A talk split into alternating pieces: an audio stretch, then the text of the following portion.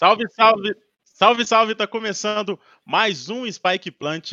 Desta vez nós temos o objetivo de discutir a fase final do Valorant Challenges Brasil. Nós vamos analisar não só os participantes, mas também os confrontos já divulgados e as chances dos times na luta pelas vagas no Valorant Masters na Islândia. Hoje nós temos aqui a presença do treinador da Vorax, Gatti. Muito bem-vindo, Gatti. Obrigado pela presença. Salve, salve, rapaziada. Muito feliz de estar aqui com vocês de novo numa mais uma edição do Spike Plant, muito bem acompanhado pela galera aí também do cenário, Pumbo, Hollis e o Fônix também. Muito bom estar aqui com vocês de novo. Também temos o ex-treinador da Imperial, o Fônix. Tudo bem, Fônix? Bem-vindo. salve, guys. Que é o também... Fônix. Opa. é, é isso. É, também temos o treinador da Rising Gaming, o Hollis, que está aqui com a gente mais uma vez. Hollis, muito bem-vindo, muito obrigado pela presença.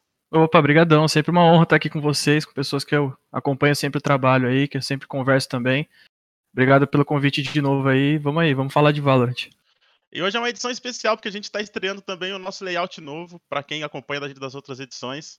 Agradecer a equipe do design que refez a cara do, do Spike Plant desta vez. E também temos, é claro, nosso querido Gabriel Pumba, editor-chefe do Valorant Zone. E aí, Pumba, tudo bem? Fala aí, Carlos, mais uma vez aí, a gente fazendo essa dupla no Spike Plant e estamos aí para debater o VCB com a, essa rapaziada aí que é, é, a mente pensante por trás dos times aí, o Gad, o Fônix e o Hollis. É hora do show. Enfim, a, a, a, o campeonato vai começar a ser disputado nesta sexta-feira já, dia 30. E no dia 5 de maio, as duas equipes que representarão o Brasil no Master já vão ser definidas, né? O Master vai acontecer na Islândia, para quem aí não está sabendo.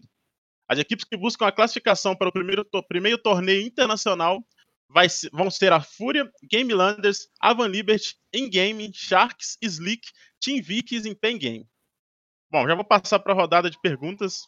Na verdade, hoje não vai ser tantas perguntas, né? Como disse o Pumba, é, são as, as, mentes pensantes por trás das equipes, então vai ser meio que uma mesa redonda para a gente discutir, debater aí a opinião de cada um.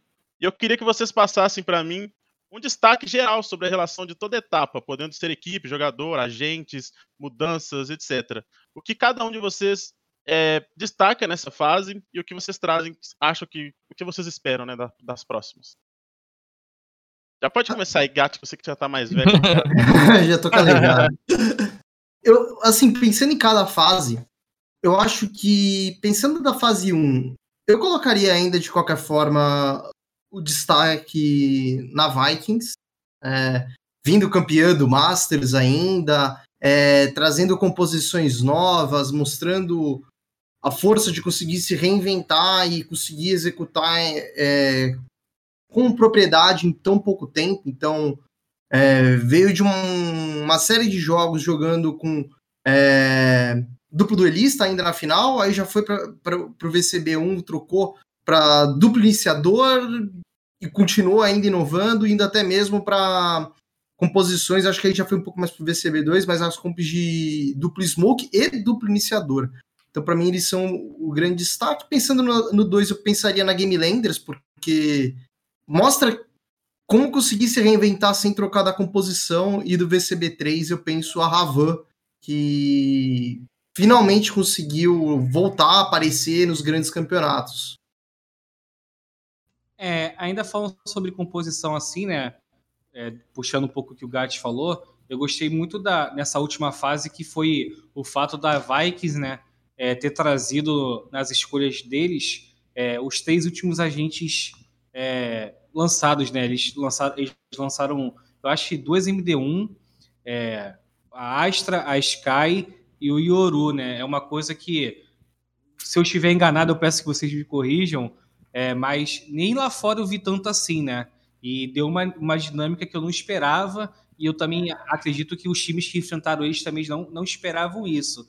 E outro destaque que é, que é bem legal de citar, agora da parte individual, né, é o Hit, né? O Hit, ele caiu como uma luva naquela, naquela van lá, e, da, e é perceptível que o nível da equipe subiu é, extra, extra, astronomicamente assim falando, né? Verdade, verdade. É, eu acho que o Hit, ele.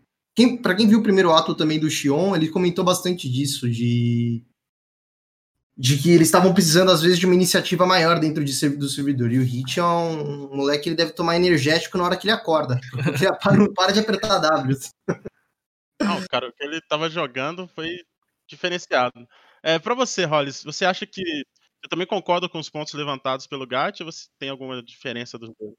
Cara, eu acho que questão de inovação, a gente é um fato, né? A VKS, a Vikings inovou mesmo, tipo, ela buscou é, lugares onde ninguém tinha ido para explorar e conseguiu também encaixar, por exemplo, o estilo de jogo deles. Então, acho que com relação a, a esse é, entrelaço entre composição e estilo de jogo, eu acho que eles, eles se destacaram bastante. Né? De outros lados, a gente vê também, eu acho que puxando até um assunto que a gente pode até discutir, que acho que até seria legal também, é como isso impactou também nos outros times, né? porque a gente viu, por exemplo, a, a VKS trazendo esse, essas composições. E, cara, quando você vê, sei lá, em qualquer outro tipo de lugar do cenário que você esteja, é, um time ganhando Masters, colocando, tipo, é, uma composição para jogo, é, a prova contra, sei lá, o time que estava no, que tava no topo ainda, que disputa esse topo, que é a Game Landers, é, a prova contra eles numa final de Masters, isso dá certo, é, lógico que você vai ser obrigado a tentar, você vai ser obrigado a se questionar se isso vai funcionar no seu time, se isso vai funcionar, sei lá, na sua ranked ou sei lá onde você esteja no cenário, mas eu acho que realmente, tipo, é, é, um, é, um, é uma coisa que, que traz essa, esse questionamento. Isso é muito interessante. É, Para mim é uma das, uma das melhores coisas é, que a gente pode se destacar que a, que a VKS trouxe pra gente.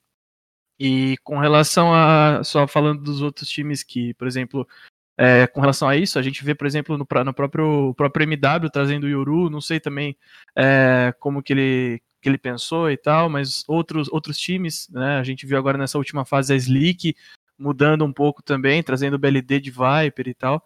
Então, assim, são coisas que eu acho que tudo, é, se a gente pode falar de onde começou, a gente pode citar a VKS aí como um, pioneiro nesse estilo, não sei. É, e para você, Fônix, a galera que, que, chega aqui pela primeira vez costuma ficar um pouquinho mais tímido, mas não tem problema não, pode entrosar aí no, no nosso bate-papo. Para você, quais foram os destaques do, dessa, dessas etapas, né, das três etapas? Pode ser do time, agente, jogadores? Qual você acha? Então, é, seguindo a linha de raciocínio, eu acho que a VKS. A VKS, ela. O Brasil, na verdade, ele, eu, na minha opinião, ele estava muito estagnado no meta. Então, todo mundo estava usando a mesma comp, nem o Tier 2 ali, que normalmente nova, estava conseguindo vir com coisas novas. Nos outros cenários já estavam é, usando Viper mesmo antes do buff, essas coisas, mas a acho que a VKS ela veio com uma proposta boa. É, tiveram aí um jogo bem estudado. Uh, e qualquer boneco que você pôr ter, é, ter ali a, o fundamento, né? a gente sabia o que está fazendo, jogar em cima dos domínios, saber tudo o que está acontecendo, é, leitura de jogo, essas coisas, dá certo. Então, eles, têm, eles tiveram a proposta deles, aplicaram e se deram muito bem, né? Agora o cenário está tá seguindo a mesma linha. É, aproveitar que estamos com três treinadores hoje aqui, é, começando aí pelo Gatti. Gatti, é, me tira uma dúvida assim, cara, como é que você vê que funciona essa composição que a Vikings trouxe, né, que eu até mencionei, com os três agentes novos, assim, chega a ser bastante difícil jogar contra essa composição? E quais são os pontos fortes dela? Eu acho que hoje é uma das composições mais fortes que a gente tem. É uma das discussões que a gente até teve quando eu faço live, o pessoal às vezes pergunta: ah, mas mesmo que eles tenham tanto controle de pontos de choque, é, aqueles pontos apertados que o pessoal passa, por exemplo, a boca do bomb site A da Ascent é muito apertado, todo mundo passando entalado. Você não poderia, por exemplo, passar de jet, raise, todo mundo voando, homem dando TP. Então, nunca é tão fácil assim de ser feito. Eu acho que o principal ponto é como a Astra e a Viper elas criam uma sinergia. Eu acho que uh, não necessariamente você precisa de uma Astra, você poderia, por exemplo, fazer que nem a Feneric faz, que usa um Brimstone, contanto com que você tenha justamente um segundo agente de Smoke.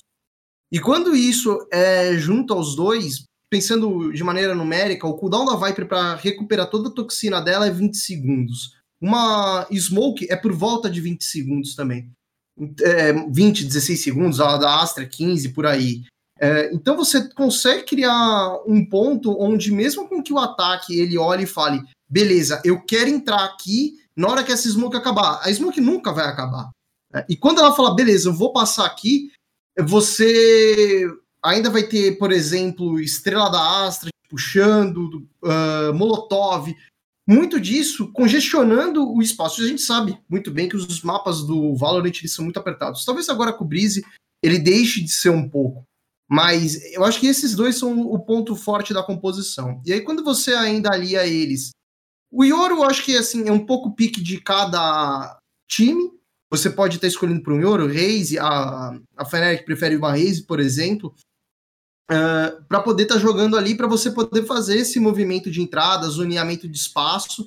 E o Yora é mais, eu acho que pela dinâmica de você poder fazer plays constantemente pelo mapa inteiro. Vai pegar info, volta, aí ele tem uma ultimate que drona.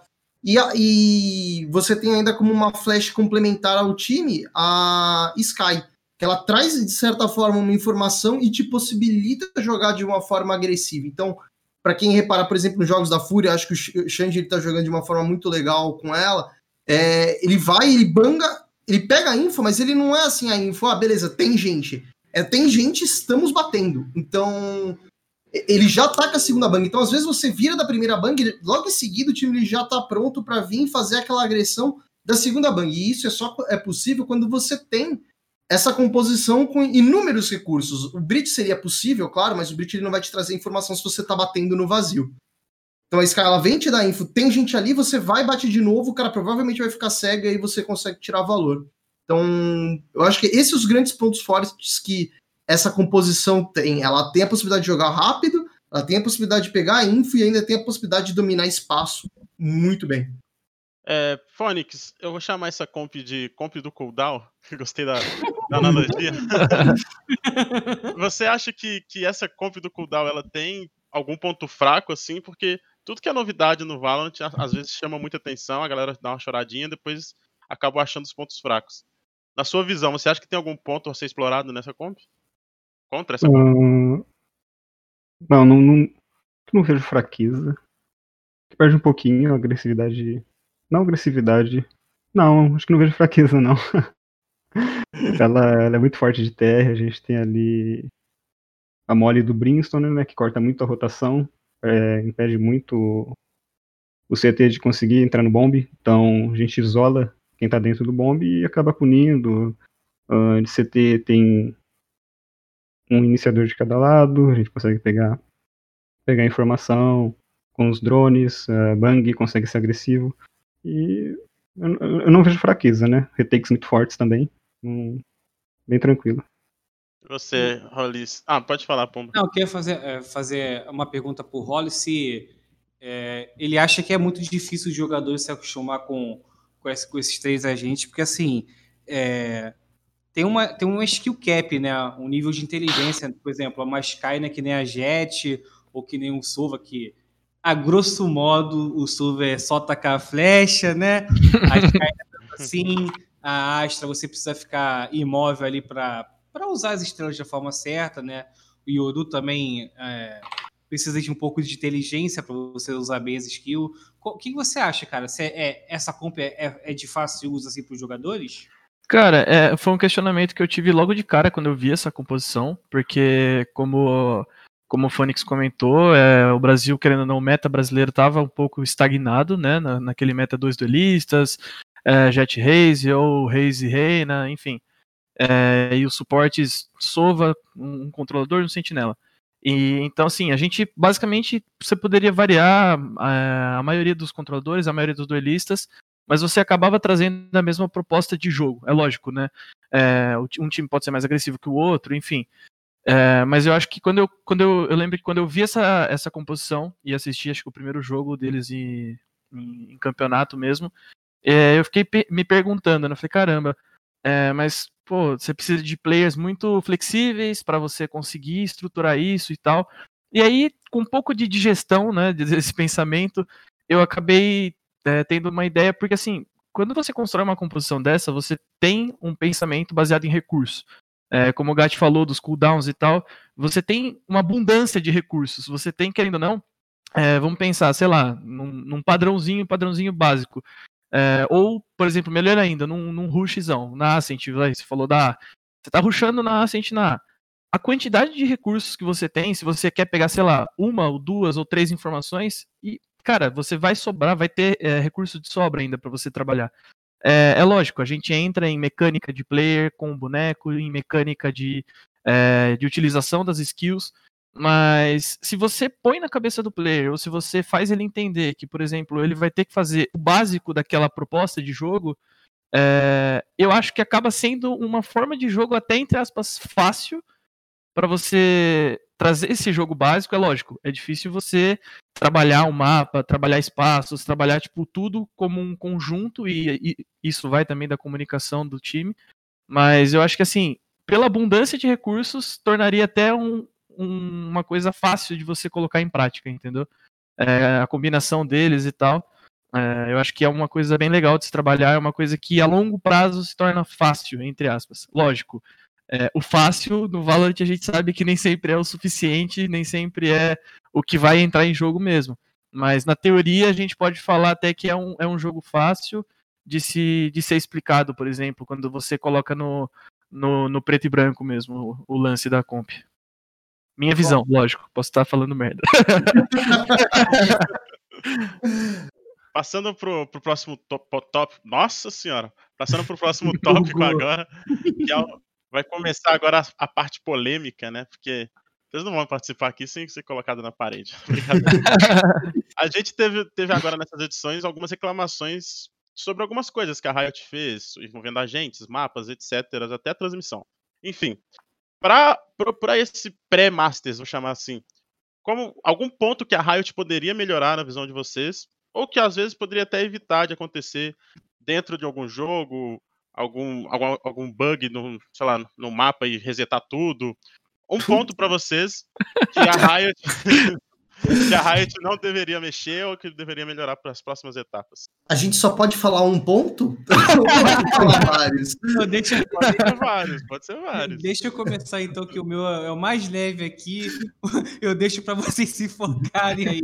Peraí, deixa eu, deixa eu abrir minha planilha aqui. Não, mas, não, mas é, falando sério agora, eu acho que a principal mudança, a principal não, uma das principais mudanças que tem que vir é, para a próxima etapa, né, para o VCB3, é tentar abrir stream para fora da Riot, né? Que a gente viu lá é, na, na última etapa com o Shroud, pô, o Shroud bateu.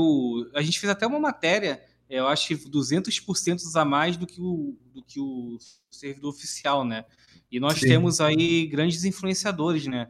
Por exemplo, o Michel agora voltou lá para o CBCS, né? E ele quanto quanto, quanto tempo ele é, pediu no, no Twitter para para poder streamar. Tem o Pava, né? Tem o Marquezinho também, o próprio coreano, ou até mesmo as próprias equipes assim. O, tem o Soulzone lá na, na Game Landers, que também é um, um influenciador. Eu acho que é uma, isso é, é uma das coisas que a Riot deveria rever para o próximo VCB, né? Que é abrir stream para terceiros, porque é mais gente assistindo e não tem como negar que a, que a audiência no Brasil é fraca, né? A gente não, não terminou nenhum VCB com mais de 50k em pico. Então, a gente só pegou isso na final, se eu não me engano. Né? Não, eu acho que nenhum, cara. Nenhum, nenhum passou de 50k. Isso só em, em um canal único ou somando? Não, o pico total é, maior foi 40, total. eu acho. Não passou de 50k. E foi Eu acho segunda... que isso é um ponto muito importante, velho. É. Desculpa ter te interrompido, Pumba. Pode continuar. Não, é que. Não, é, é assim, é, é importante você dar mais visualização, né? Você levar para mais gente. Que, que até ajuda a chamar pessoas para jogar o Valorant, né, cara? Não é só assistir.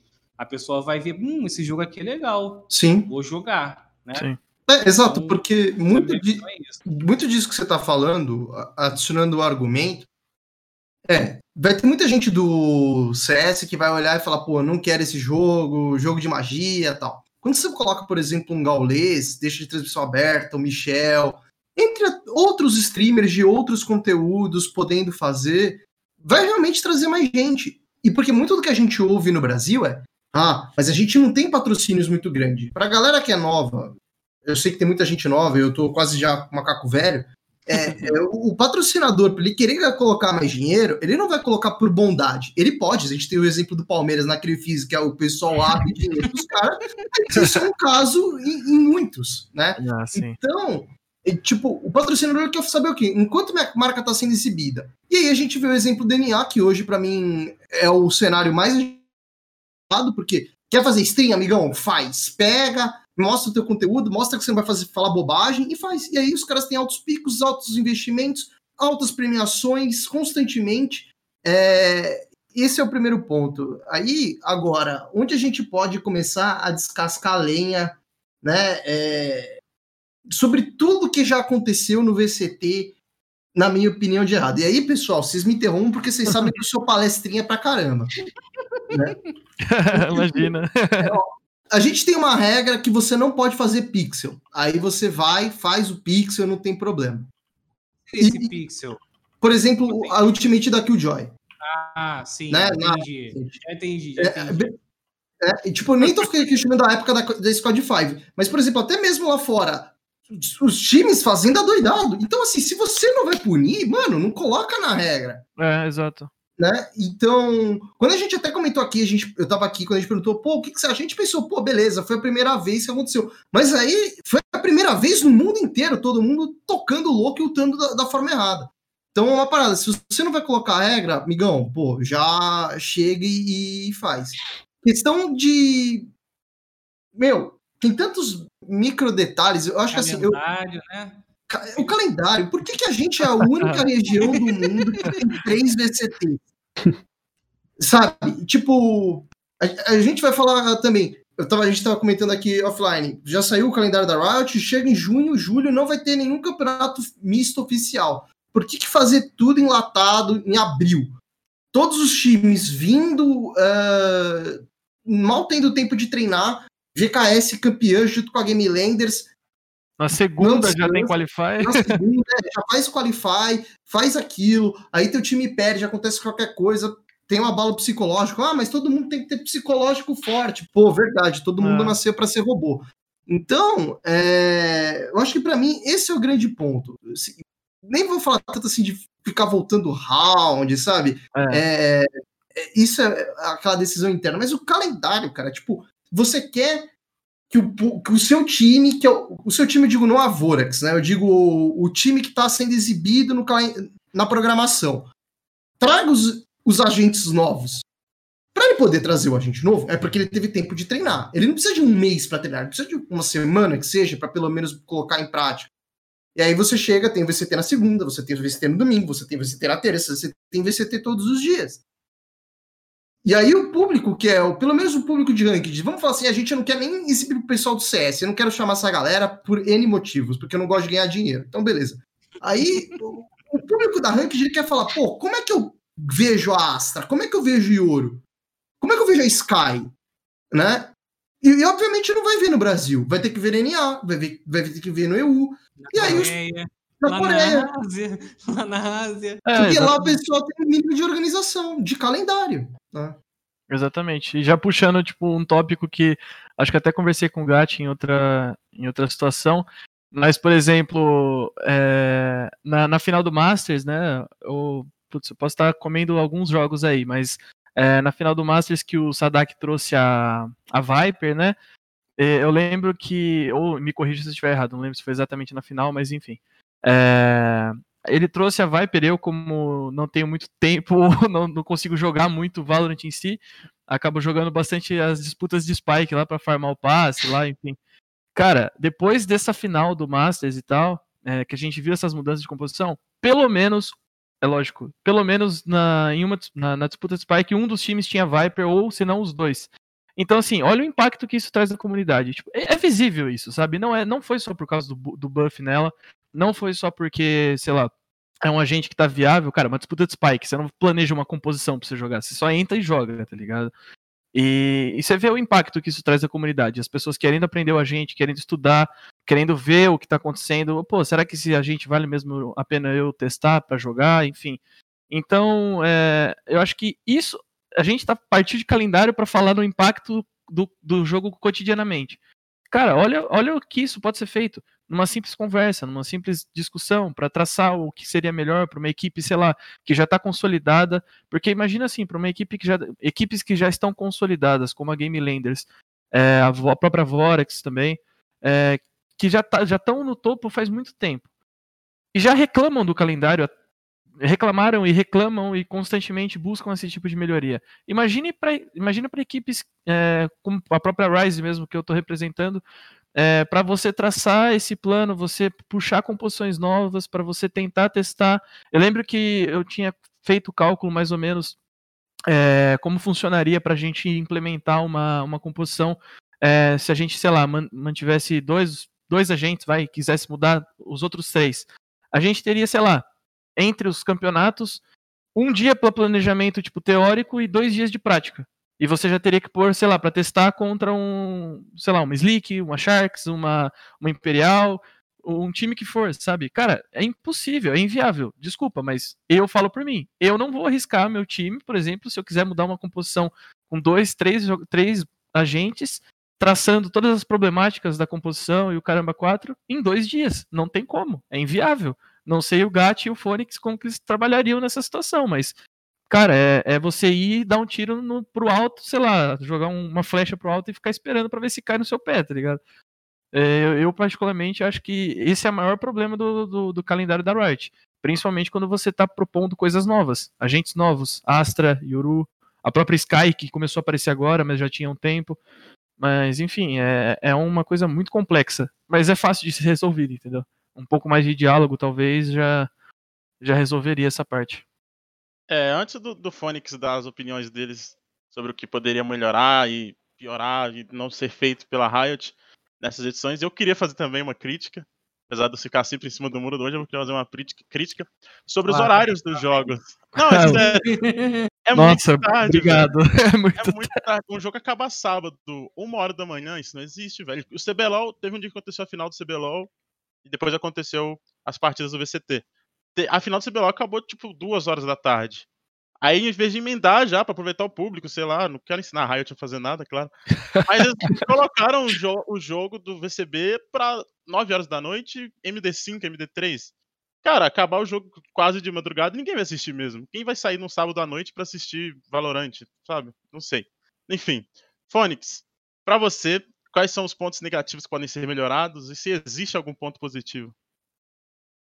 Hum, então, eu acho que tinha que padronizar todas as regras, né? É, no geral, no mundo inteiro, porque uma região tem um estilo de classificatória, outra tem outra, uma região pode streamar, nisso a comunidade é maior, a outra não pode. É, todos esses pontos que já foram falados, né? Acho que, acho que é isso. Sim. É, ainda falando um pouco sobre o calendário, cara, eu lembro que isso aí foi na virada de março para abril, né? Quando começou também o, o Game Changers. Foi, foi na época que, que teve, teve uma seletiva do VCB. Aí te, isso no misto, né? Já contando com as meninas também. Teve uma classificatória do VCB, segunda e terça. Aí na quarta teve jogo da peneira da Vivo Cage. Aí na quinta teve, teve WCF Masters. Aí no final de semana, se eu não me engano, já ia começar Sakuras. Olha só, quatro torneios numa sequência de sete dias. Uma, uma sequência de sete dias, entendeu? E aí. E, isso, é, é, isso implica no, no, no, impacta no desempenho, tá ligado? Aí, aí infelizmente, a gente vê é, aqueles idiotas falando de, de, de, equipe feminina, né? Eu sou um defensor porque eu acompanho Todos os campeonatos femininos eu tô acompanhando, todos. Não tem um que eu não veja. Não tem um que eu não veja. E eu vejo a evolução, tá ligado? Da Game Landers Purple, da NTZ Angels, da Vivo Cage, Atenas, né? Da Avan agora. Pô, cara, como é que você vai. Como é que você vai dar um preparo para uma equipe que tem quatro torneios para disputar numa semana, tá ligado? Tipo assim, e NTZ e Game Landers é, não, não jogaram a peneira da Vivo Cage porque já tinha um org. Mas e as outras, tá ligado? Então acho que calendário tem que ser um pouco pensado, cara.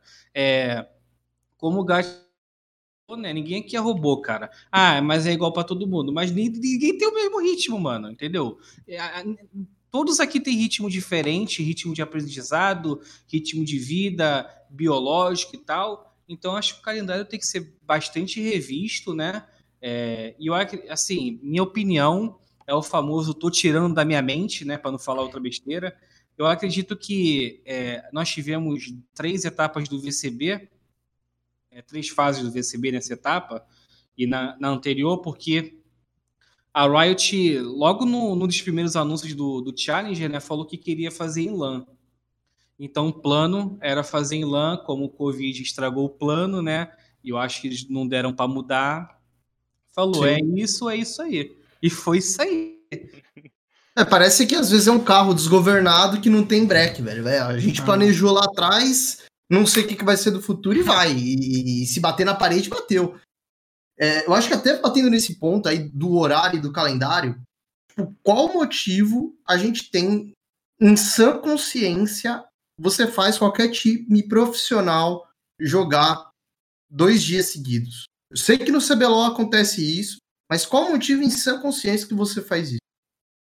Porque a gente fica falando toda hora, ah, tem os profissionais do esporte tradicional, olha como eles estão prontos. Sim, a gente vai lembrar também de vários exemplos do esporte tradicional que, por ter esse preparo psicológico robótico, eles fazem várias merdas na vida. Eu nem vou citar nome, porque eu acho que todo mundo sabe aí, né? Tem, acompanha a televisão um pouco, sabe como jogador de futebol já fez merda. Mas nem esses caras têm jogo dia assim, dia, assim, dia assim.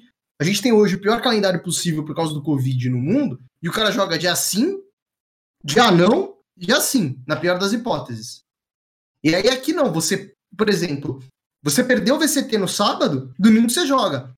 Aí você, a galera que jogou no sábado dia seguinte, perdeu sábado, joga domingo. Então, por que que você, assim, você tem uma semana de sete dias, você consegue espaçar esses jogos. Você consegue, por exemplo, já que ah, a gente não tem tempo, a gente quer fazer todos os jogos de MD1 no mesmo dia. Por que não transformar os jogos em duas MD3 num dia, dois jogos na outra, jogo na quarta, ou jogo na terça, jogo na quarta, sábado e domingo, de novo a mesma coisa.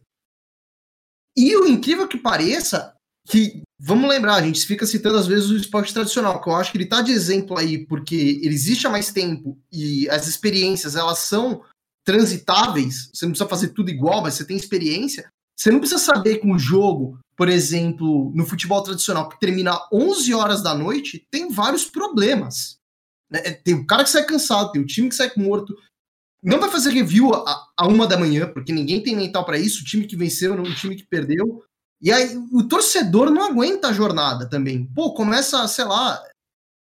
E assim, ele termina meia-noite se você não tiver problemas na transmissão. Tipo, você planeja o caminho perfeito todas as vezes. Aí cai um jogador, galera, a gente tem que dar uma hora de transmissão. Termina duas, três da manhã, tem que adiar o jogo. Por quê? sabe? Tipo, não tem motivo algum para ficar fazendo isso, não tem lógica fazer. E se, meu, eu sempre tô aberto assim, o dia que a Riot quiser chegar na minha caixa de mensagem e mandar passar falando, ó, oh, esses são os motivos, eu vou falar, pô, legal, talvez eu seja muito burro e não consiga enxergar. Por isso que eu gostaria de ser explicado isso, de como as coisas funcionam, porque elas têm que ser assim, sabe? É, antes é... da... Pode falar, Carlos, pode falar. Antes da gente puxar para o próximo tópico, eu vou pedir pro Gat dar uma reiniciada na câmera que bugou na, na transmissão. Aqui tá de boa, mas bugou lá no, na nossa é, stream. Lá na stream.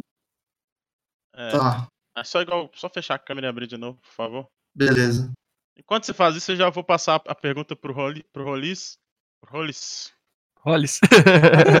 Perdão, eu vou, tá vou passar pro, pro, que ele tá mais.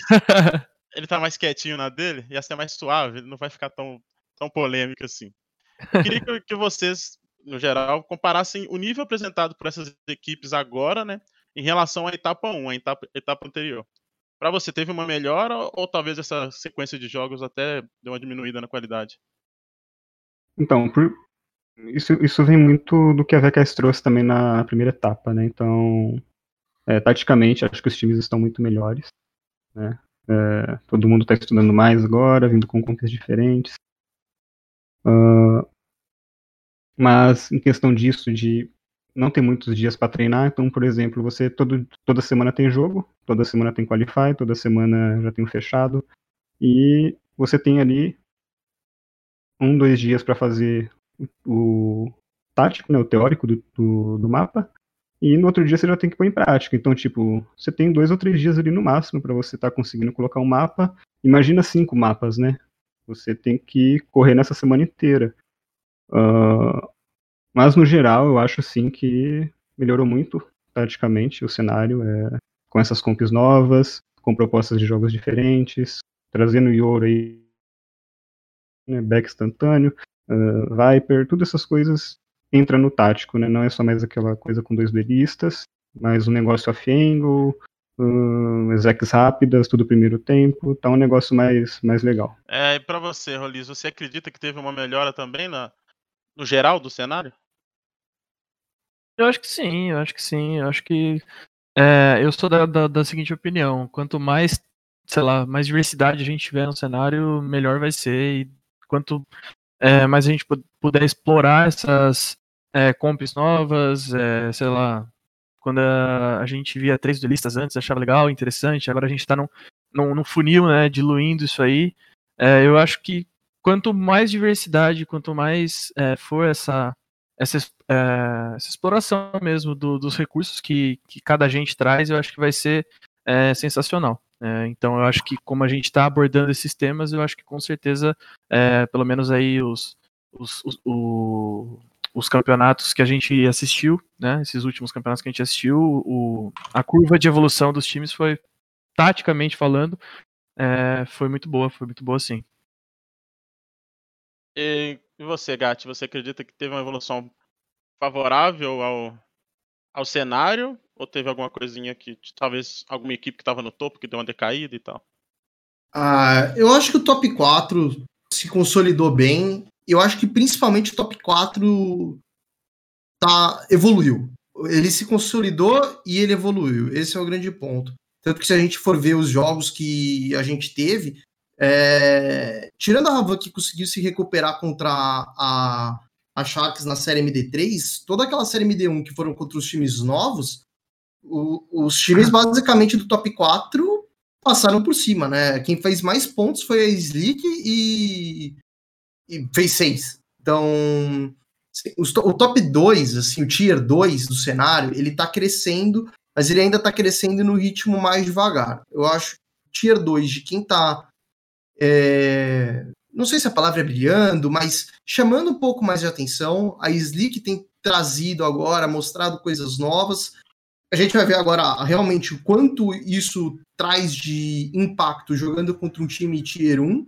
É, Acho que eles têm uma chance de vencer, mas o favoritismo eu acredito ainda que seja do Tier 1. E da Engaming, que a Engaming ela ainda ela já é um time que o Jacobinha trazia os dois iniciadores há algum tempo. E acredito que é, eles são os dois times do Tier 2 que, pela, em transmissão, que mais mostraram evolução. Os demais acho que ainda ficaram um pouco presos na questão de jogar de duplo duelista.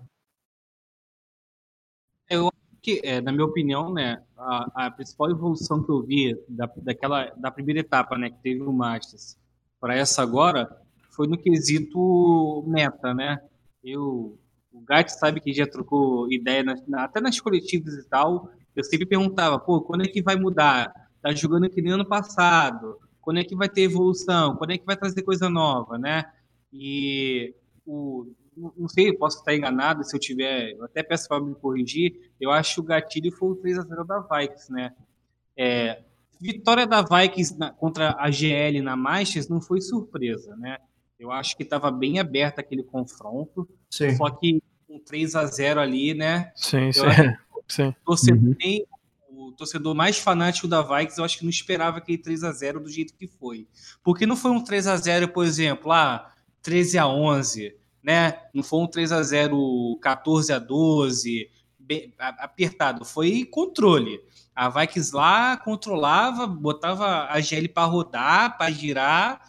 O famoso não menosprezando a GL, porque né, um time que ganhou tudo no passado não se menospreza, mas botou no bolso naquela final. E ali foi o gatilho, né?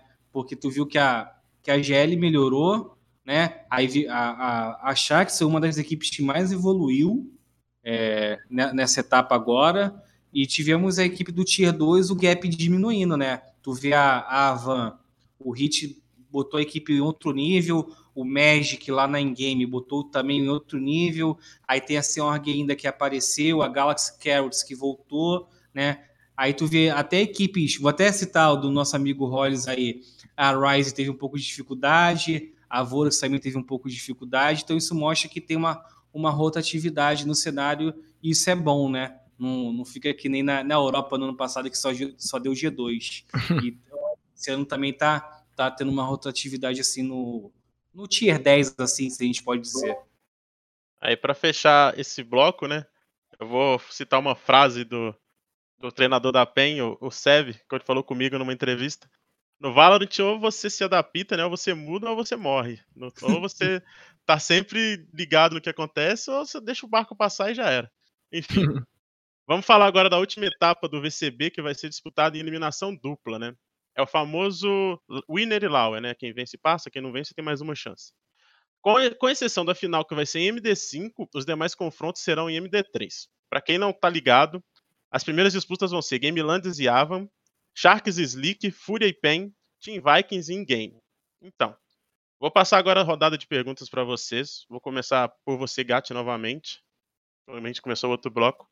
É, eu queria saber de você qual confronto pode ser considerado o confronto da rodada, aquele que vai chamar a atenção de todo mundo, que todo mundo vai querer assistir. Nossa, a gente tá com muito confronto bom e acho que cada um deles com a sua própria história. A Slick tentando se reinventar, trazendo cada vez mais composições novas, uma por semana, quase. É, é, a Sharks também, e tendo ainda. A gente viu um, pelo menos um mapa que a Sharks jogou com uma composição nova, não lembro dele jogando Ascent diferente, mas pelo menos a Bind a gente sabe que eles estão jogando. A, a Game Landers eu acho que vai ser um jogo uh, do meta antigo, de duplo duelista. Agora, o jogo que eu acho que realmente vai me chamar mais atenção é esse da Sharks e da Slick. Eu acho que é o que todo mundo uh, quer ver dessa adaptação da Slick. A, a pergunta que, as, que os próprios casters fizeram falando sobre será que a Slick começa a, a pegar um pouco mais de espaço esse do, do, do Tier 1? Será que eles conseguem fazer isso? E dos times, acho que eles que vão mais conseguir fazer esse papel. Os outros jogos, eu acho que tem grandes favoritos. A PEN perdendo a Slick daquela forma, acho que a Fúria vai ser uma grande favorita. Tomara que eles consigam calar minha boca e fazer um jogo muito equilibrado, quem sabe até mesmo vencer. E a Vikings contra Game, aí é o duelo do campeão contra alguém que se classificou na terceira fase. É muito difícil a gente falar que é, a Endgame vai ser favorita do jogo. Então, para mim, o grande duelo vai ser vai, é, vai, Slick e Sharks. Quase, hein? Quase. Quase, né? Já saiu derrapando. e pra você, é... Fônix, qual vai ser o grande duelo dessa rodada inicial? Bom, pelo que estão apresentando, né, no, nos treinos pelo menos, é, a Fúria e a PEN, eu acho que eles têm muito para trazer novo também. Então, é, pelo nível que estão apresentando, a PEN conseguiu dar um upset agora, né, eles estão melhorando muito. É, mostraram bons resultados e eu acho que seria Fúria e PEN mesmo. Os outros, nos outros jogos, um time tem um pouco ali de um nível maior que o outro. Mas pode acontecer também alguma zebra, mas é Furipen eu tô, tô ansioso para ver. É, e pra você, Pomba? Eu ia te deixar por último, mas eu gosto da sua opinião sobre isso. Cara, é, eu acho que nós temos dois, né? É minha opinião assim, temos dois confrontos um pouco parelhos. O, o pessoal vai até me chamar de louco, né? Mas eu acho Fúria e Pen parelho, por mais que a Fúria tenha esteja no momento melhor, a PEN, quando chega no mata-mata, cresce, né?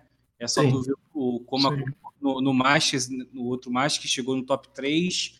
É, é o mesmo, o mesmo caminho que ela fez na primeira etapa, né? Se classificando só na última fase e está fazendo isso agora. E é, lá tem jogadores né, com experiência, né? O, o, o do CS já jogou internacional, tem o Sev também que já foi treinador em LAN internacional aqui no Rio, né, na DreamHack. Tem o Muris, que nem tem que falar dele no Overwatch. E a Fúria, é... o que eu mais gostei, né, que pode ser o diferencial para esse, esse duelo é o QCK voltando de duelista, né? Eu acho que, Carlão, que me desculpe se você, você estiver assistindo, mas era um desperdício, né? O, o QCK sendo um duelista, para mim era um desperdício. E o outro duelo que para mim é 50-50 é Sharks e Slick, apesar de que eu acho que a Sharks hoje é mais time do que a Slick. A Sharks é mais constante, né? A Slick é, peca muito no detalhe. Quando você acha que vai ganhar, dá, sei lá, uma tremida, né? Em jogos importantes assim. Não ganha o, o, o que eu chamo de gigante, né? Ainda não venceu e a Sharks já venceu. Então, para mim, esse, eu coloco esses dois duelos aí como os duelos da rodada, né? E para você, Olis? É, Cara, essa análise do pombo aí fica mais fácil, né? eu tô com o bloquinho, eu tô com o bloquinho anotando aqui para depois falar do, do, nosso bolão aqui. Não, mas é, eu acho que cada, cada confronto realmente tem sua característica é, peculiar. É, eu acho que assim, é, por exemplo, como já foi citado, Game Landers e Avan, eu acho que vai ser realmente a aprovação do meta antigo, né? Lógico que a gente pode ter uma mudança ou outra, ou é, a, gente, a, a, gente, já viu a Game Landers, pelo, por exemplo, é, no jogo contra a VKS, conseguiram ser mais agressivos ainda do que já eram, né? E talvez tenha sido a, um pouco do segredo deles. É, eu acho que Sharks, Slick e, e Pen e Fúria são confrontos parelhos. A gente pode destacar que não tem realmente um favoritismo absurdo e, e, e uma zebra, né? Por exemplo. Eu acho que nos outros dois confrontos da Game Landers e a Van e na, na, na VKS contra a Game a gente tem aí um favoritismo é, despontando. Então esses dois confrontos aí do, do, do, meio aí eles conseguem ser um pouco mais parelhos. É, a característica que eu acho que eu, que eu quero mais é, perceber é lógico que a gente não sabe quais as, as composições que vão ser colocadas em, em, em provação aí, mas eu acho que eu, eu quero saber bastante como a in-game vai trabalhar o Bridge, se eles trouxerem, né, contra essas, essa composição da VKS, que com, com, dois controladores, com, enfim, com recursos que tiram um pouco, sei lá, na minha visão, a utilização do Bridge. Então, eu quero, tô um pouco ansioso para ver esse esse, esse ponto em especial, desse confronto. Mas eu acho que eu concordo com, com todos os outros. É, não acho que a Pen e a Fúria estão tanto nesse nível que o Pumba falou, já trazendo aí um questionamento. Eu acho que a Fúria é um pouco mais favorita sim, mas até pelo momento que eles estão jogando. É, lógico que a gente pode ver as inovações da PEN trazendo esses resultados de, de volta, né? É, trazendo uma constância um pouco maior. Mas a gente viu também a Slick ganhando do jeito que foi contra essa mesma composição. Então, cara, não tem como realmente saber, né? Só esperando a data do jogo mesmo. Mas eu acho que cada confronto vai trazer uma peculiaridade especial. É, na minha visão, esse da, da VKS da Endgame, eu quero realmente ver esse, esse ponto que eu comentei. E nas outras a gente já, já conversou sobre, sobre isso aqui. Eu acho que o jogo da, da Game Landers também vai ser, vai ser interessante para medir aí as agressividades dos times, é, ver como que eles vão explorar aí é, tanto os, os, os, os, mesmos dois duelistas que a gente já estava acostumado a ver, mas enfim, né? Vai ser realmente uma aprovação de fogo contra fogo aí, vamos ver quem vai sair vencendo. Quando eu falei assim da, da PEN contra a Fúria, eu não, não queria ser tão literal, tipo assim, a Fúria é, é favorita para esse duelo, entendeu? Eu só não quero que é o famoso, é, não subestima bobo, né? Sim, a, lógico. A PEN, a PEN, tipo assim, é, desde o ano passado lá, que, que ainda nem era PEN, chegou na final do Ignition Series, Sim, né, sem dúvidas. Contra. Nem, não era, ainda não era Vorax né, Gat? Era, era só Fusion, era, né? Era Fusion Fragrance ainda. Então, chegou naquela final, aí não foi Strike. Ninguém dava a data da PEN também. Na, no, no, no FS, a, a PEN chegou na final no Masters agora, top 3, né? E top 3 não é para qualquer um. Sim, né? com certeza. É, é, é, assim, é claro que eu vejo a Fúria como favorita, mas é aquilo, se a Fúria bobear, irmão. Sim, com certeza. O Sevão e os discípulos ali vão. A, a, não, sem dúvida, a, sem dúvida. nada mais é, fazendo mais uma comparação com o futebol, ela é o Boca Juniors do futebol. É, Se deixar. É stop. É, a penha é copeira, pô. A penha é copeira. Não... É, a penha é copeira, a penha é copeira. É, eu, eu fiquei quase em terceiro, acho que o segundo ou terceiro do bolão da firma, porque eu apostei na penha, enquanto é, quase. Então. então, assim, profitou, mais, profitou. por mais que, por exemplo, é, o Conan, né, agora tá jogando de Sky, não era a role dele, né? Ele era um pouco mais duelista. E vai ele chega agora no, no Challenge nessa fase final ainda mais pro eficiente, né, com a Sky, pode ser também um diferencial, né? Apesar de que eu acho o Conan melhor duelista, mas eu não sou o treinador da Penha, ele está lá treinando 24, é, como ele disse na entrevista, 24 horas, ele sabe melhor do que eu, né? Mas é só, é só isso, entendeu? é, a Fúria não bobear contra, contra a Pay, mano. Se bobear, vai pegar, sacou? Não tem mais é, bobo no Valorant. É, é, muito disso. Tipo, acho que o duelo da Ravan, ele vai ser quase como um, um duelo dos últimos dos moicanos, últimos do meta. Estão ali segurando para todos os mapas é, jogarem de dois duelistas, jet. jet. jet. E às vezes você tem Jet e Reis, às vezes você tem Reis e Jet também. Exato, então, varia um pouco. Mesmo a, gente, a Game Landers ainda varia um pouco, né? Porque o John ele puxa Jet, puxa Reina, mas a Ravan ela é bem fixa Jet Reis.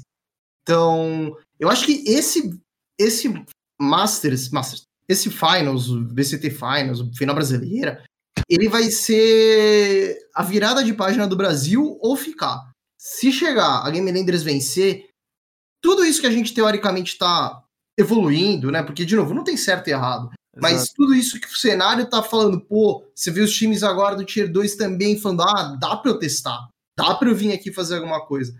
Se eles chegarem e ganharem, eu acho que basicamente todos os times eles falam, ah, velho, é, se os caras conseguem ganhar com isso, eu vou tentar ganhar com isso também.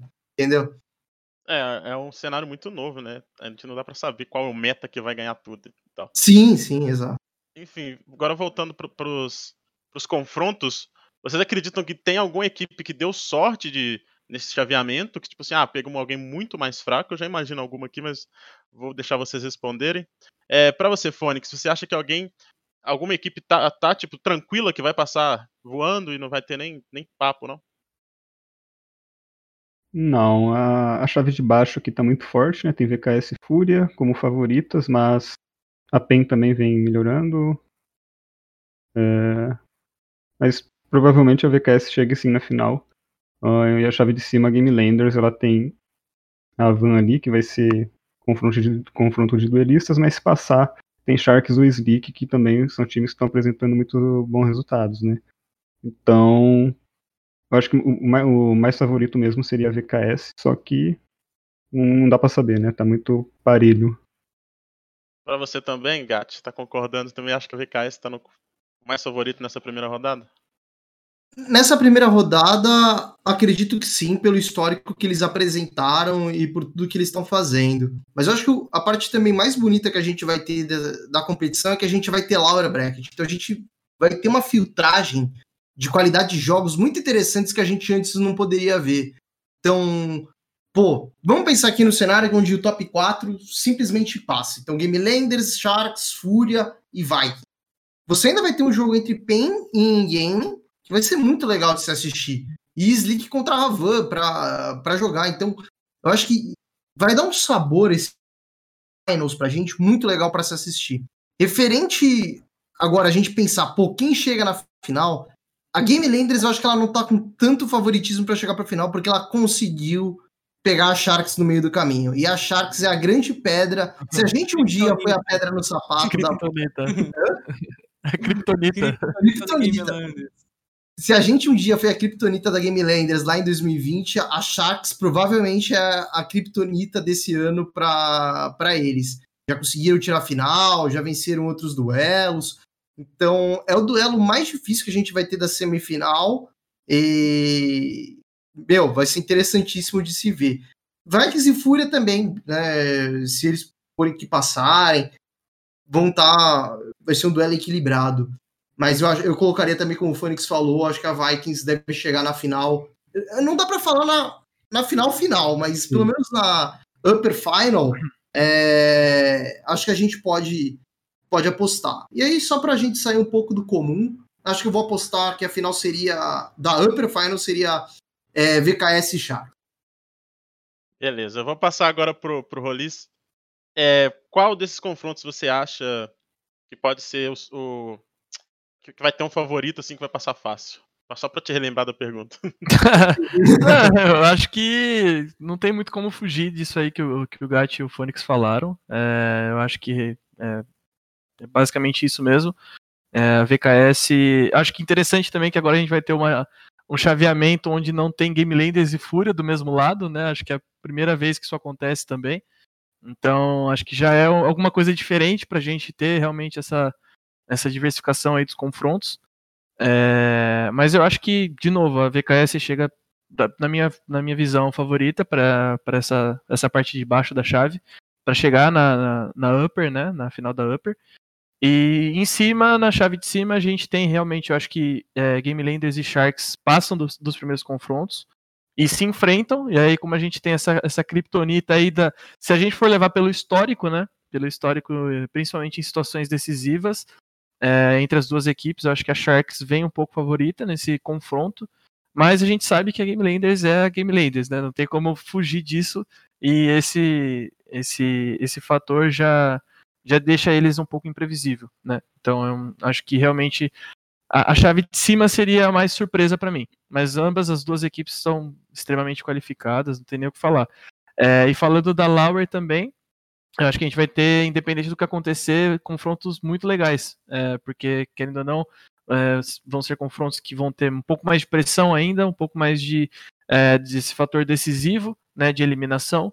E talvez por, por ter esse, esse estilo de jogo, é, a gente traga aí um pouco mais de ousadia dos times, um pouco mais de, é, sei lá, tentar tudo, apostar tudo, todas as fichas para realmente tentar emplacar um jogo ou dois e conseguir essa final na Lauer aí e talvez ir para a grande final. Então, é, mas é basicamente esse, esse pensamento aí é, na Upper Final. E eu acho que eu apostaria entre VKS e, e Game Landers na Upper Final. Eu acho que eu acho que vai ser, na minha visão, acho que a gente vai manter. Acho que a Game Landers vai conseguir vencer a, a Kryptonita dela aí.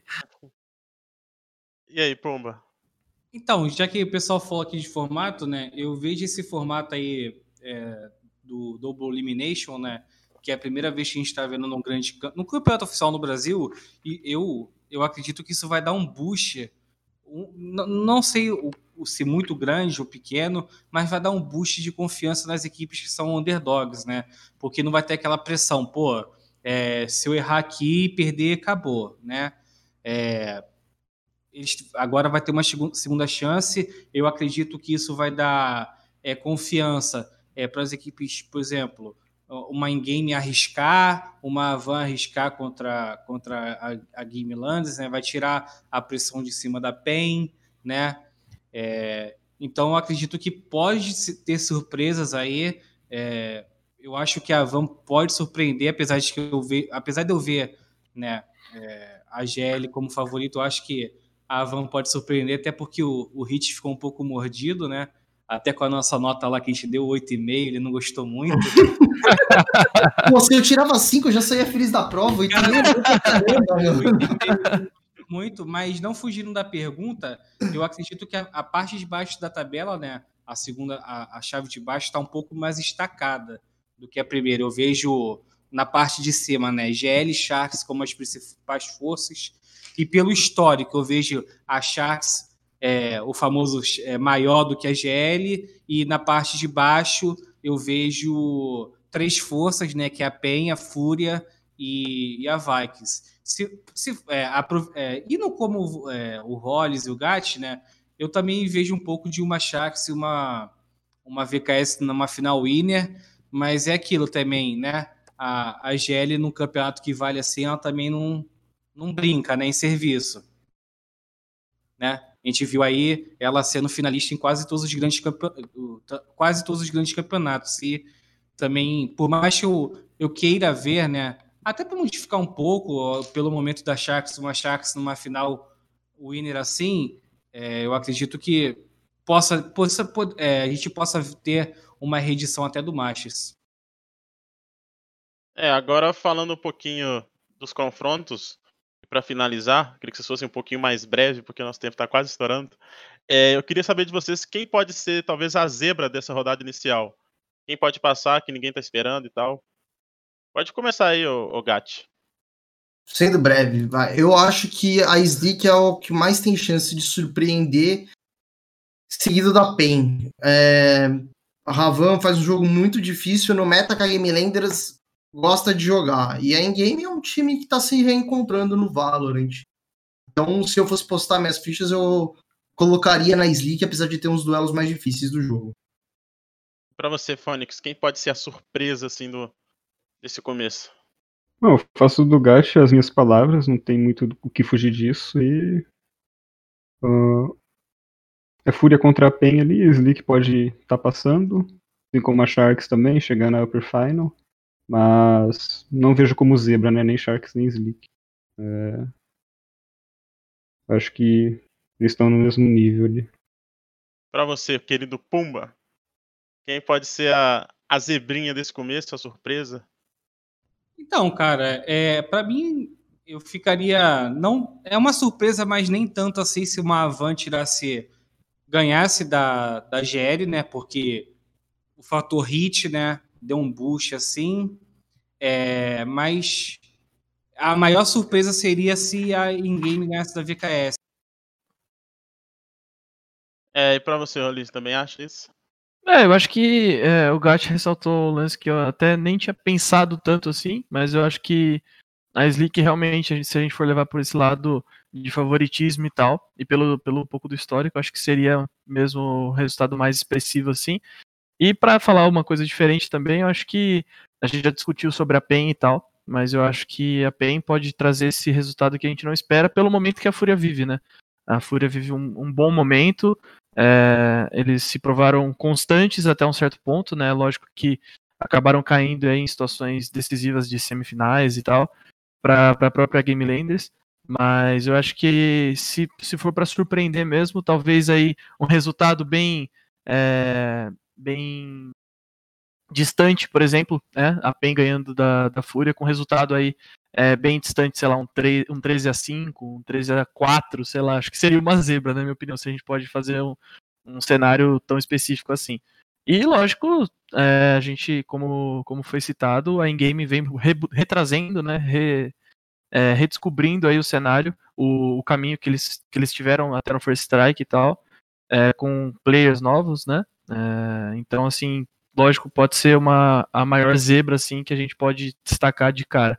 Mas eu acho que esse lance da PEN que eu comentei e também do com relação a Slick é, são coisas que a gente tem que ficar ligado. É, agora, um, pode falar, Pomba. Não, que aproveitar e falar da in-game que eu acabei esquecendo, tem o fator G2000, né? em alguns times aí que tem o Hit, que é 18, tem o Magic, tem é. o Science, né? Então tá aí, né? A galera aí não pode, não pode dar mole, né? É, a gente tá ficando é velho mesmo. é, geração 2000 aí, filho, brinca só. Brinca.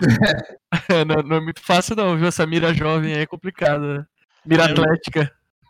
Eu vou, vou passar para vocês agora os confrontos e eu queria que as duplas que eu falasse aqui dessem uma analisada no, no, no, confronto que eu vou dizer, mas quem tiver de fora quiser implementar algo, pode falar. É, Gat e Rolis, eu queria que vocês analisassem pra gente Game Landers e Avan Liberty, o que pode acontecer, e apesar de a gente ter falado bastante já dos confrontos, um pouquinho mais específico essas duas. Bom, eu vou começar porque o Gat começou todas as outras e eu tenho certeza que ele vai falar um monte de coisa que eu já tô pensando aqui já. uh, Cara, eu acho que é, nesse cenário a gente aposta bastante, lógico, é, no meta que as duas equipes se apresentaram até agora, lógico, a gente sempre tá naquele, com aquela pulga atrás da orelha de trazer alguma coisa nova, mas enfim, é, é, supondo que as duas equipes é, é, tragam o mesmo jogo que, eles, que elas têm trazido no, nos outros confrontos, eu acho que a gente acaba caindo um pouco do individualismo dos players que a gente já conhece, né? MW, John, é, contra Hit e todo, tipo, Xion também, lógico. Mas dependendo do mapa, né? Falando do, do, do lista do Xion, da reina do Xion. É, cara, eu acho que vai depender muito do dia desses players, na minha visão. É, eu acho que a gente vai trazer um confronto pegado na bala, com agressividade a, a níveis extremos de comissão de smoke, de. Cara, é, enfim, é, comendo molotov, atropelando tudo e realmente trocando tiro e, cara, coisas que a gente conhece do meta brasileiro agressivo e tal. É, eu acho que a gente pode apostar em confrontos assim. E nesse tipo de confronto, é lógico que a gente tem situações de experiência e tudo mais, mas quem tiver num dia melhor ou num dia agressivo, que consiga trazer mais kills importantes, rounds importantes, vai ser o time que vai sair vencedor. A gente sabe do histórico da Game Landers de buscar jogos assim, de trazer jogos assim, de ganhar rounds que, cara, são impossíveis de ser ganho e o MW, é. John e jogadores experientes que a Game Landers tem é, conseguem buscar esse, esses rounds. Então, é, essa basicamente é o que eu vejo desse, dois, desse confronto entre essas duas equipes aí. Eu acrescentando, acho que assim, fazendo três paralelos, a gente falou dos últimos dos moicanos, citar também que vai ser o duelo dos Velozes e Furiosos e, e da luta livre. Porque só vai ter porrada comendo é sopa. Né? Porque de um lado só tem a bala mansa do e do Missen, né? Você só vê na tela assim HS, Nossa, HS, você fala, pô, que o feed tá travado. Só, só aparece isso, só aparece HS, né? A cruzinha lá do bagulho, pô, tá de sacanagem os caras tirando. Mas vai ser um confronto para quem gosta desse, desse meta aí, putz, galera vai pirar, aproveita, porque vai ser um jogo muito legal e. É, é difícil até de falar. Eu acho que a Game Lands é favorita porque é o duelo que eles querem. É tipo, o duelo é, na, na luta livre que você vê o cara que fala: Meu, eu quero que você venha pra trocação. Não vai ter aquela análise de, pô, tô aqui te respeitando, óbvio, no sentido de os caras estão lá pronto para meter um na cara do outro. E para mim o grande problema é que esse duelo é que você vai fazer o John e o MW crescer. É o duelo que o, que o MW vai matar até mesmo o Niang, que nem foi no outro jogo, e vai matar mais quatro em seguida. É, não, não tem piedade, é só faca na caveira. Para mim é isso que define esse duelo. É, agora a dupla Phoenix e Pumba, PIP.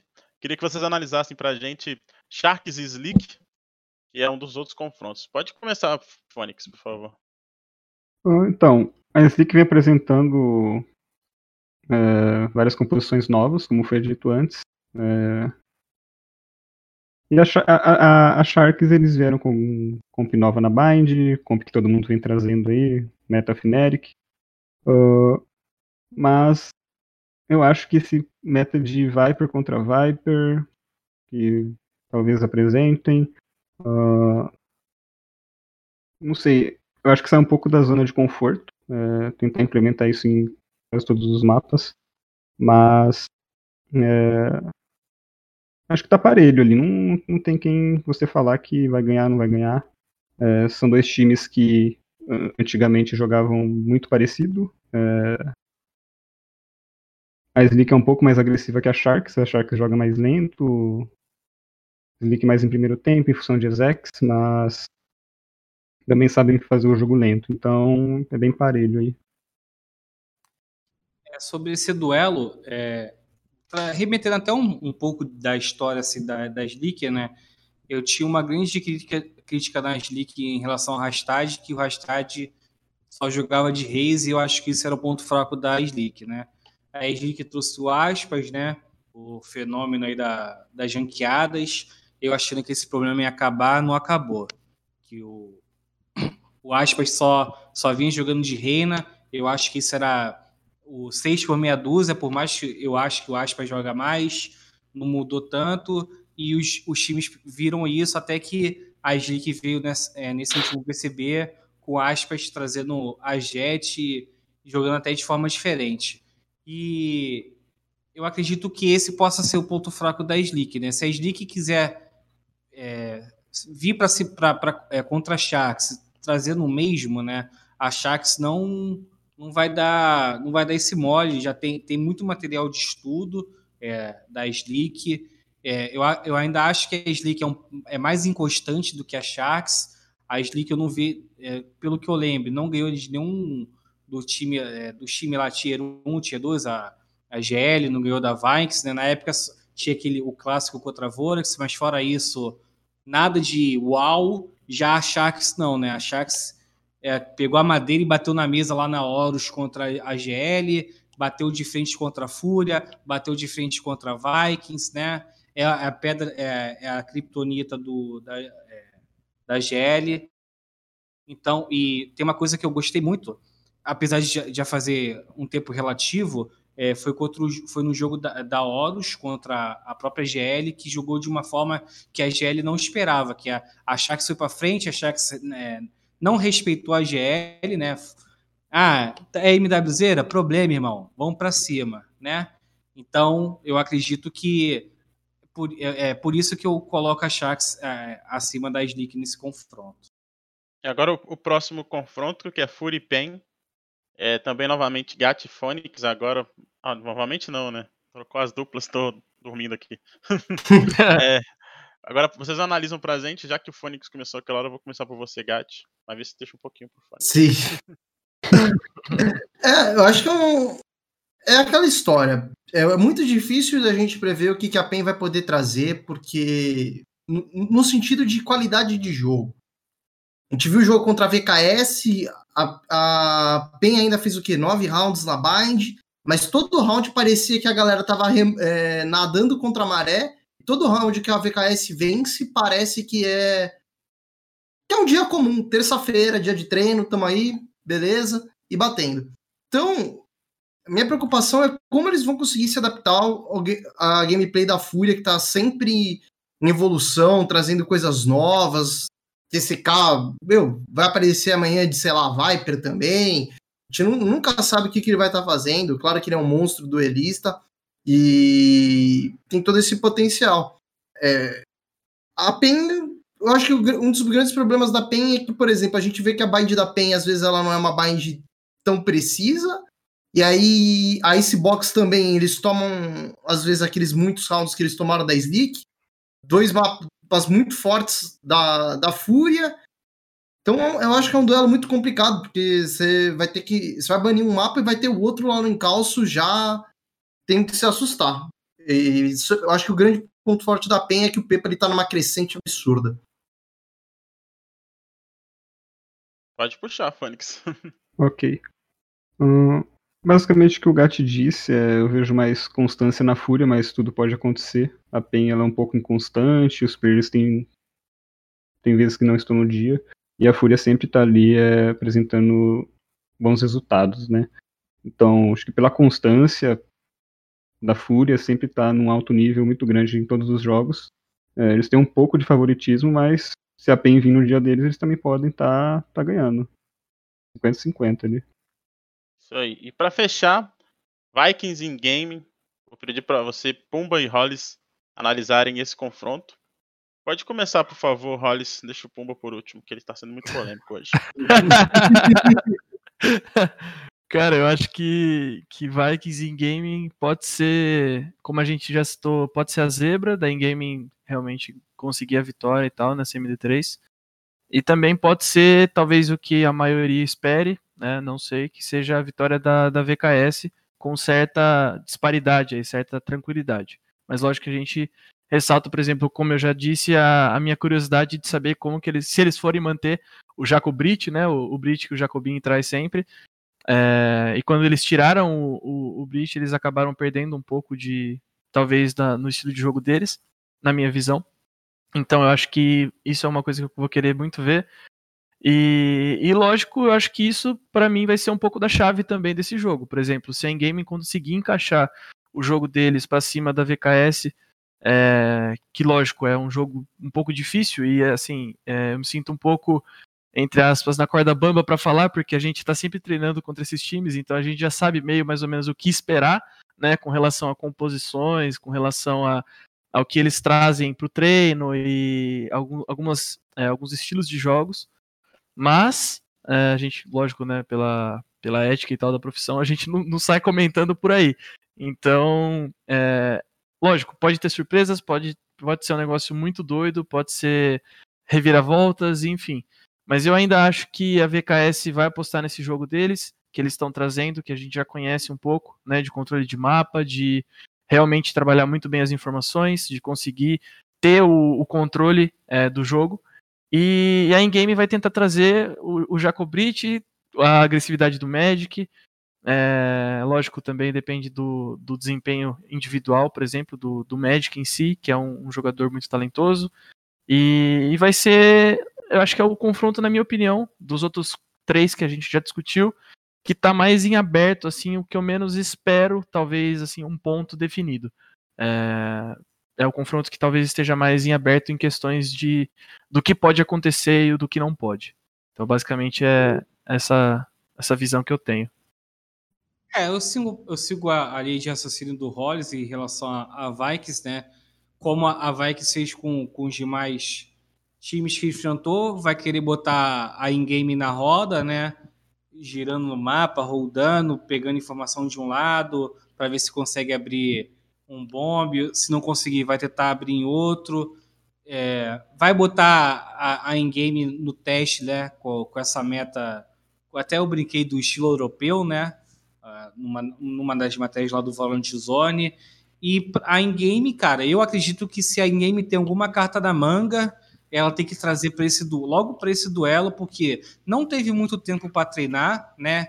Do VCB para o Finals. É, a in-game pode não saber como a Vikings está jogando, porque a Vikings teve muito tempo para treinar, pode ter mudado da água para o vinho, né? E a Vikings tem o que assistir. Ela, o pessoal da Vikings pode ter traçado, vamos lá, os cinco pecados capitais da in-game e botar isso. Então, se a in-game tiver alguma carta na manga, tem que botar. Não pode depender do, da habilidade do Magic, não pode depender do, do Jacobrit aí, né, que o pessoal brinca. e é para mim, é por, não, é, não colocando pressão na in-game, mas já tem que vir pensando que é numa final, né? Se entrar respeitando a VKS, a VKS vai passar o trator. Se jogar o jogo da VKS, a VKS vai passar o trator. E então a in-game tem que vir uma in-game que a gente não viu nessa, nessa, é, nessa terceira fase e não dependendo de uma virada histórica, né? Porque eu acredito que a, a VKS não vai cometer os mesmos erros que a Van cometeu naquela, naquela MD3 para dar chance para virada. Sim, perfeito. É, então, antes da gente finalizar, eu queria lembrar para quem está acompanhando aí a gente que agora a gente tem o calendário do Valorant Zone no nosso site. Então, dia 30, quando for começar o campeonato, vocês podem ir lá que vocês vão ver todos os detalhes. Pode passar no nosso Instagram que tem um vídeo explicando passo a passo de como utilizar. E agora eu vou passar um, um tempinho para vocês para se despedirem. Quem já tava, já teve aqui antes sabe como funciona. Quem está estreando hoje ainda, para quem não sabe, para quem está estreando hoje como Fônix, é espacinho para vocês divulgarem as redes sociais, mandar um abraço para a família, etc. Vou começar com o nosso estreante, Fônix. Se quiser mandar um beijo, um abraço, agora essa é a hora. Muito obrigado por ter participado, obrigado também pela organização que liberou. Pode falar um pouquinho de você. É, agradeço pelo convite, é minha primeira participação aqui, né? Uh, meu Twitter é PhoenixFPS. E. Eu teria a honra de depois participar de novo, né? Claramente. Agradeço muito. Muito obrigado. Rolis, suas considerações finais. É, é sempre uma honra estar aqui com vocês, discutindo é, desse joguinho que a gente tanto gosta e comenta sempre, né? É, move a vida de muita gente e acho muito legal sempre ter esse espaço para conversar para ter esse espaço aberto aí com, com, todo mundo que assiste sempre. E, e também trazer esses pontos, tanto de relevância aí para o pessoal que talvez tenha é, esteja se interessando um pouco mais ainda no, nos cenários competitivos e, enfim, o dia a dia e o que passa, o que se passa por dentro de uma equipe e como funcionam as coisas, né? Acho que isso é o mais interessante.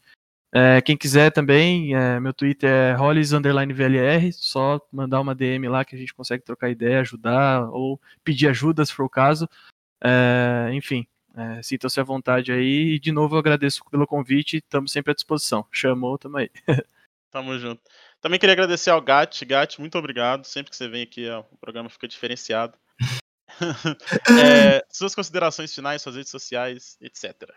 Ah, eu adoro estar aqui presente com vocês, dando umas farpas na Riot, umas farpas. tem like, né? A já falava isso. Então, é sempre muito tá legal aqui estar tá com vocês, podendo dar uma palestrinha. É muito divertido estar tá com a galera, sempre muito legal com o Rollins, com o Phoenix também, primeira vez que ele veio aqui comigo também. Muito bom. E, bem, meu Twitter tá aqui na tela, GatWP Underline. Chega lá, se quiser mandar uma mensagem na DM, tá sempre aberta para poder tirar dúvida, ajudar. Às vezes a gente demora para responder, mas a gente vai fazendo tudo na medida do possível. As strings também é GatWP.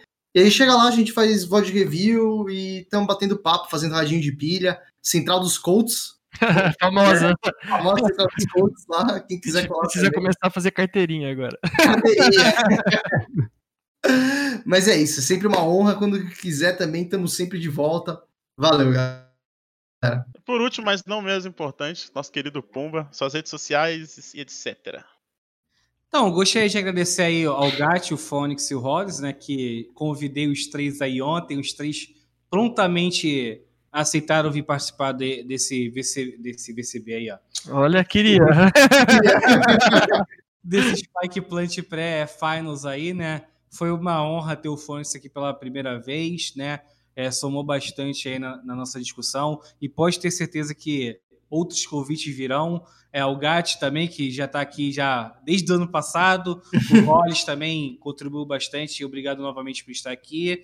E gostaria de agradecer a todo mundo aí, ao Carlos, ao Carlos nosso querido Carluxo aí, né, por ser o host aí dessa nossa mesa redonda. E o Carbo, que está aí nos bastidores aí fazendo é, a direção do programa, né? E minha rede social aí, apesar de que eu não gosto muito de falar de mim, é Gabriel Pumba, como está aí na, na tela. E é isso aí. Eu queria agradecer novamente a Gamers Club pelo espaço e também novamente as organizações por ter cedido os jogadores aí. É, os melhores cortes do nosso canal no YouTube, Gamers Club Media TV, tem lá os nossos cortes desses programas e dos outros programas que nós também temos. O áudio vai estar nas principais plataformas de podcast. E dia 4, às 8 horas da noite, vai ter o Overtime com JNT da Sharks, que é o nosso programa de CSGO. E o Spike Plant fica por aqui. Muito obrigado a quem acompanhou até agora. Muito obrigado a vocês que estão aqui. E até a próxima. Tchau, tchau.